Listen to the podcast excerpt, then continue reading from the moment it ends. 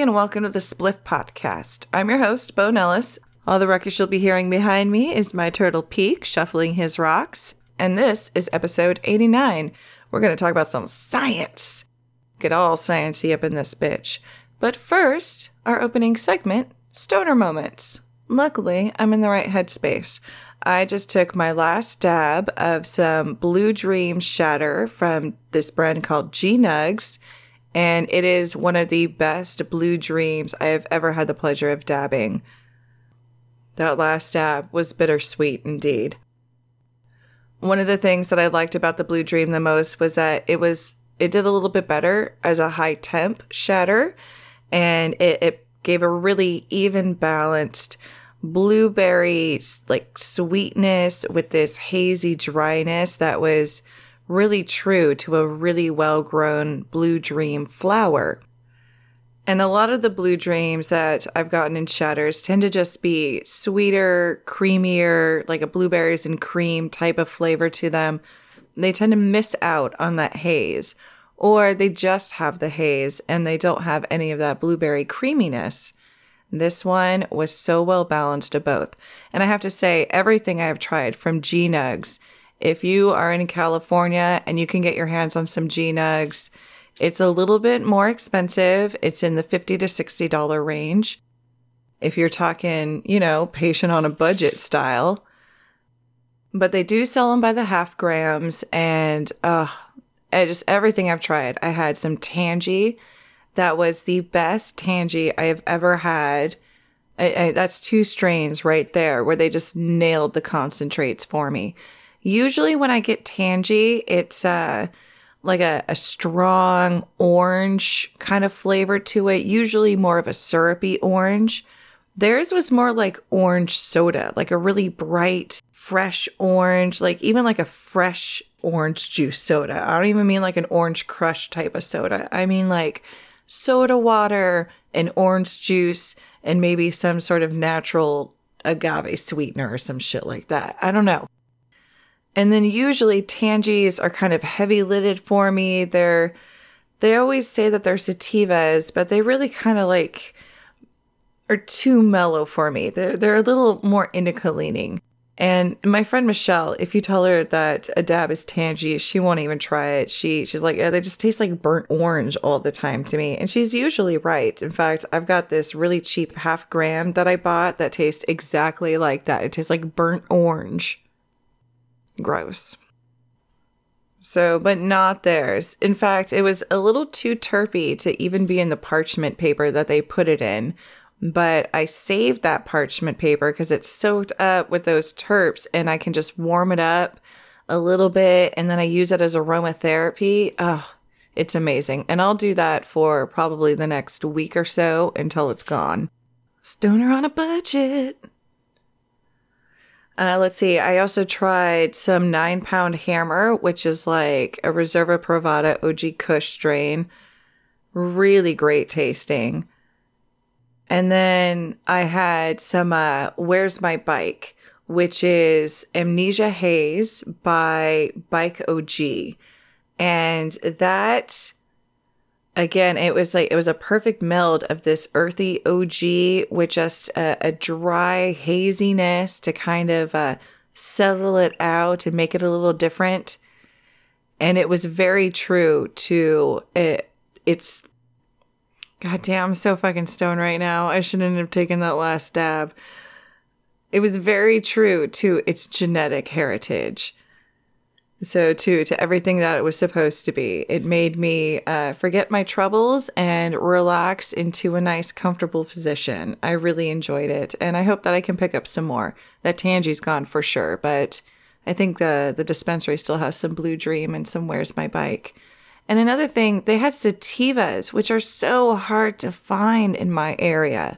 So props up to G Nugs. I am loving your guys' stuff and I'm high as fuck right now. I'm gonna go smoke some holy headband so maybe I can get my shit together. The hazy blue dreams, they can really, really derp you out. It's where that blueberry comes in. I'm not I'm not tired at all. Not sleepy. but I can hardly talk. God damn. It is late in the night too. I tried, I've been trying to record this all damn day and just people have needed my help or people have just dropped by or people need my help some more, but I'm getting it recorded right now. I'm really excited. Let's do this. So, some stoner moments. Did I just ramble on four minutes about stoner stuff before I got into my opening segment? You're goddamn right I did. Last week, I talked about cannabis hyperemesis, which is when cannabis makes people violently ill. Not a fun topic for anyone. Really, only a topic that prohibitionists like to bring up, but we had to talk about it anyway. And I kept talking about terpenes, kept talking about terpenes, but I don't think I ever explicitly said what I really wanted to say, which is that the terpenes are essential oils, and sometimes they are not to be fucked with. And then when you go and magnify them by the THC, it, it could be one of the reasons that people are developing an intolerance. It could just be a THC intolerance too, 100%. Um, but I think differentiating those two, understanding the volatility that essential oils can have when ingested is is something that should be prioritized. So let's get on it, science. Who knows? Maybe the study is actually out there and I just haven't come across it yet. That is 100% a possibility. Like this study that I found a few months ago that I've been meaning to bring up and was just looking for the right time. Oh, and then uh, I go and lose all my information, and it's been a hard time finding the study. But I really wanted to talk about this week so that's another reason why I'm really late, is that it took me forever to find this study, but I finally found it. This study took place in 2011 and talks about COX inhibition and cannabinoids, and how cannabinoids and a variety of cannabinoids, surprisingly, how they do against traditional non-steroidal COX inhibitors, your traditional NSAIDs. This study looks at THC, THCA, CBD, CBDA, CBG, and CBGA. I know, right? I didn't even have to go smoke that bong load of holy headband to get that out.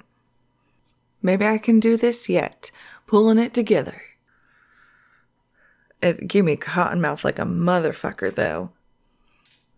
All right, so 2011, the scientists have six different cannabinoids and they're pairing them against these traditional NSAIDs in order to see how they respond to COX enzymes, which are types of, I hope I say this incorrectly, correctly. I don't know, I'm going to give it a few shots. Prostaglandins, prostaglandins, prostaglandins, one of those should be correct. So the COX enzymes are types of prostaglandins that are responsible for different different types of inflammation responses. They're probably responsible for other things too, but specifically COX2 seems to have some sort of detrimental effect when it's overabundant in the body. And all we, we really know for sure is that its overabundance comes from an inflammatory response.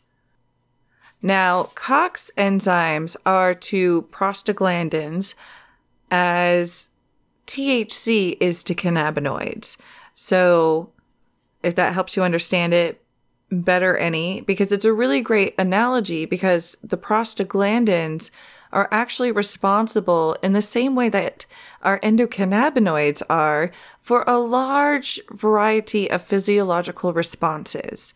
Some of the things that are just a very minor thing, a minor list of attributes given to different prostaglandins, uh, platelet accumulation for bruising and strokes, things like that um, the bronchodilation of different uh, blood vessels, or in response, the bronchoconstriction of blood vessels if a different prostaglandin is produced.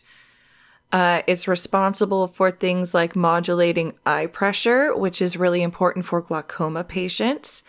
And it's also responsible for allergen responses. Now, one of the things that got me into this study to begin with was I was looking into how NSAIDs, I think uh, I had heard that they can affect bone growth and and there was like a study that was done I like 20 years ago. I couldn't really find anything current about it. I didn't look super super hard currently. I don't remember how hard I got really into it months ago, but then I lost all that information, so I'm not entirely sure what I was looking at. Especially, you know, since Google decided to help me out by only keeping three months of history now. Thanks for that one, Google. Uh, but like 20 years ago, they said that, hey, NSAIDs might not be so great to take if you have a broken bone because it, it turns out that they might block the swelling but they might also block some of the things that help your bones recover from the damage. And there's a whole lot of sciencey stuff that I was reading about that I could go into, but I'm just going to let you read it if you're into that. I'm going to have the link to the study uh, directly. I'm going to have a link to the abstract on PubMed if you just want a quick synopsis. And I'm going to have a couple of other links that I think are really pertinent that I'm going to talk about too. One of them uh, being the role of prostaglandins in allergic inflammation. So basically, they found that the NSAIDs reduce the COX1 and COX2 enzymes, which reduce inflammation, but they also keep these prostaglandins from being in the area and doing the work that they need to do. Well, this study went to find out if different cannabinoids will have the same effect, basically. And the study, the graphs that they show, show a dramatic difference between the amount of COX1 and COX2 inhibition and the amount of prostaglandins that are inhibited at the same time. These NSAIDs are like five times as likely on the highest scale. And so all of these different cannabinoids that they looked into allow for the, the prostaglandins to continue their work while also reducing the, the inflammation that is taking place specifically the COX2 is what we want to get rid of. Now, it also seems to inhibit a lot of the COX1 depending on the cannabinoid that you're using. And that might be really important to you based on your particular health needs because there the COX1 is supposed to be really important in the gut. So if you have specific gut issues, to be honest, I'm really not clear if the the acidic forms are going to be good for you or if the CBD will be better for you. It really wasn't clear on how to use it, and I would need to talk to a doctor first. But it did help me understand a lot of the reasons why over the past 18 plus months or so, however long I've been doing this, um, THCA, CBDA, and in anecdotal experience for me, CBG seem to be so influential on inflammation and why some people don't really seem to respond to the acids, but the CBD works really, really great for them. Myself, I've been noticing certain times when CBD is really much more effective than any of the acids, or it all of the acids that I'm using are much more effective when I include CBD with them specifically talking about all the physical therapy that I've been doing on my ankle, uh, all of the muscles and tendons that are really, really stiff. If I use CBD after a really intense physical therapy session, I notice a dramatic improvement the next day as opposed to only using THC or THCA by itself. I mean, just like chest puffing improvements here. And while this study doesn't necessarily tell me why CBD has been so effective for those things, it does tell me things like why CBG is so much more successful than THC at treating glaucoma patients. CBG has been a cannabinoid that has been pointed to for glaucoma relief pretty much since testing became a much more standard practice throughout the state of California. I want to say that at least four years ago, CBG really became a hot cannabinoid for glaucoma patients. And this is the kind of study that points to why that would be specifically. CBG is one of the cannabinoids with the lowest prostaglandin inhibition on the chart. And depending on the dosage, it has one of the highest and most effective inhibitions of the COX1 and 2 enzymes. An interesting thing on the chart is uh, all of the bars were representative of inhibition. So the higher they were, the more of an inhibitor they were. But CBDA was actually below the chart, which would suggest that it was a prostaglandin producer in some way. And I wasn't really able to find out anything more about that, but if that is an area that you need to dish out with your doctor, this is the study you want to show him or her. One of the notes in uh, this study is that the CBD response to the COX enzymes was inconsistent with other studies that they had referred to. And one of the issues with this study is that four years ago, uh, they didn't necessarily have a lot of the techniques that stoners like us have really pushed for. And they were working with a purity product of 92%. In this day and age, you could get a, a, much more pure product than that of most of these cannabinoids, if not all of these cannabinoids. But those different, what would be considered adulterants to the study, are going to affect the process somehow. They also had a lot of different time lapses and uh, and things where they waited for more traditional approaches to to these reactions, and that could also affect some of the the results that came back. Methinks, but going back to my ankle issues and just working on getting all of that out, it's been great success. Uh, I'm really doing a lot to release my arch and build up strength on the outside of my ankle. And it's done a lot of realignment in my knee up through my hip. And I have been dying with my right shoulder, which has just been super tight and completely out of whack for me for a really, really long time. And finally, I got a session with my girl Heather. She hooked it up. She helped me find all the right alignment. Um, I need to bring some awareness to my posture right now. All right, there we go.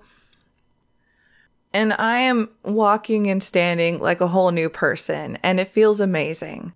But it's also been really, really intense to heal from.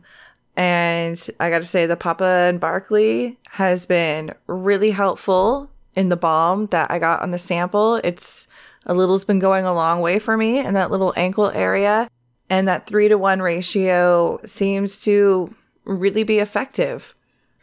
But I needed something that was a little bit more long term. In this study, with all of its different cannabinoids and all of its vague inconclusiveness, really just led me to believe that I should just throw everything at it.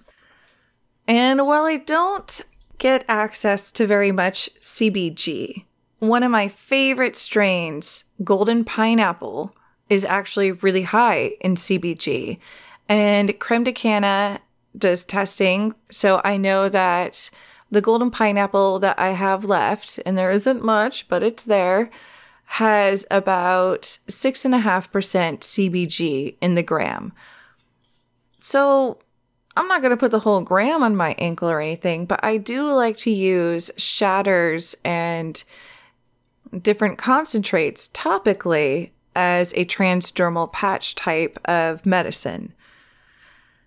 And this was hard to do, but for science, I used some of my golden pineapple not as a dab, but as a patch. But I didn't just stop with that. So the golden pineapple gives me THCA and CBGA because it isn't activated. So it's all the raw cannabinoid forms. It's a BHO uh, concentrate shatter, a true shatter, and they tested it too. Now, in discussing the cannabis hyperemesis, I talked about how a lot of times I will try and find a way to salvage the reclaim that I get out of my dab rigs when I can successfully get the reclaim out of my dab rigs. And I've been doing that for a really long time since my friend Chad hooked me up with his dab rig when he moved to Texas.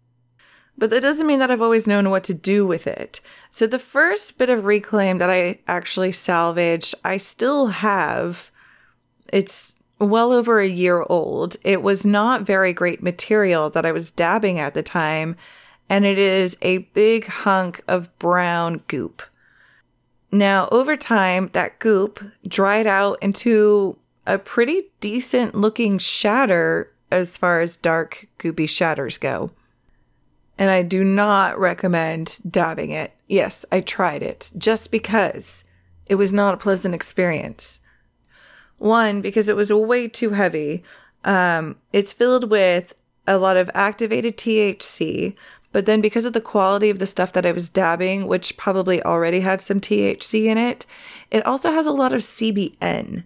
CBN isn't something that I enjoy eating or uh, vaping or dabbing but it is a cannabinoid that I go to for muscle recovery. I made some coconut oil out of some really old cannabis and I decarbed it way too long. If you don't know what decarboxylation means, I've got a podcast on that. And and but decarbing old material for too long is going to give me way more CBN than THC like I wanted. But that is some of the best coconut oil that I have for when I just get these really odd muscle strains from sleeping oddly, or I don't know, sometimes I just pull muscles in my sleep and I don't know what I'm doing. But whenever I get that weird feeling, I go for that coconut oil. And so, in order to help my ankle, I was like, I'm going to put some of that CBN stuff on my ankle. And it took me probably three minutes to put the golden pineapple on there. And then I, I put the CBN stuff, the reclaim, on two different parts of my ankle. And it has been pain free the entire day. The entire day. And it was pain free almost instantly. Now, I did play around with it to make sure that I applied it to some of the most tender points in the outside of my ankle but it's mind blowing how instantaneous that relief actually came to me. And topically is just one of those great ways where you can really throw all the cannabinoids at it. A lot of people may not be able to do that with smoking or eating. Um, even myself, if I overdo it, I'm gonna get, I'm just gonna get sleepy and I'm gonna want to go to bed. But topically, I can literally throw every cannabinoid I have at it. All right. So if you guys are interested in reading that study, it's going to be up. I'm going to have the link for it under this blog posting, episode 89, on my website, thespliffpotcast.com. Two F's, three T's, no D. That sounds like hipster neighbors are home. One of the other things that I've been playing with with my cannabis is that I was listening to Cannabis Health Radio. Um, I think it was last week, and they had a guy who talked about playing with cannabinoids and omega 3s and omega 6s, and how cannabinoids are actually much more bioavailable with omega 3 than they are with omega 6 and he's working on some product that's going to like powder omega-3 and powder cannabinoids and and then they'll mix it together.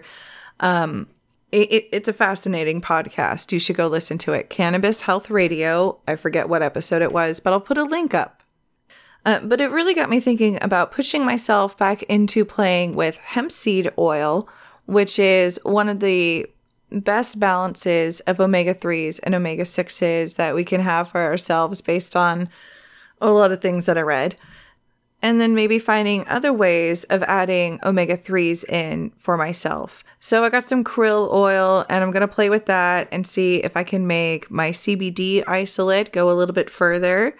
See if uh, I can take a little bit less of my indica in, in order to help me sleep through the night. And I look forward to reporting back. Also, let's safety because I've got some fun news. Speaking of CHR. All right, you got your bong load ready, you got your pipe, your dab rig, your joint, your vaporizer, your lotion, your bath bomb, your medicated salad, your cookie, your inhaler. I don't know, whatever you got. I hope that you got something right now. Oh, your vape pen, probably right? Your cartridge pen. Me, I've got a bong load of some sunset sherbet or sunset sherbet, depending on how un or pretentious you want to be. It's a fantastic stoner treat style strain from the cookie line. Uh, a lot of physical relaxation with some cerebral stimulation. Because I really want to play some Mario Kart before I have to go to bed, which means that this probably isn't going to get done until tomorrow. But don't despair. I come prepared. But first, let's hit this shit.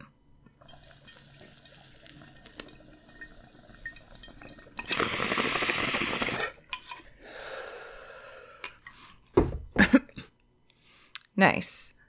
So, if you are a listener of Cannabis Health Radio, or if you just want to get a little bit more bow in your life, I am going to be a guest on Cannabis Health Radio on Tuesday.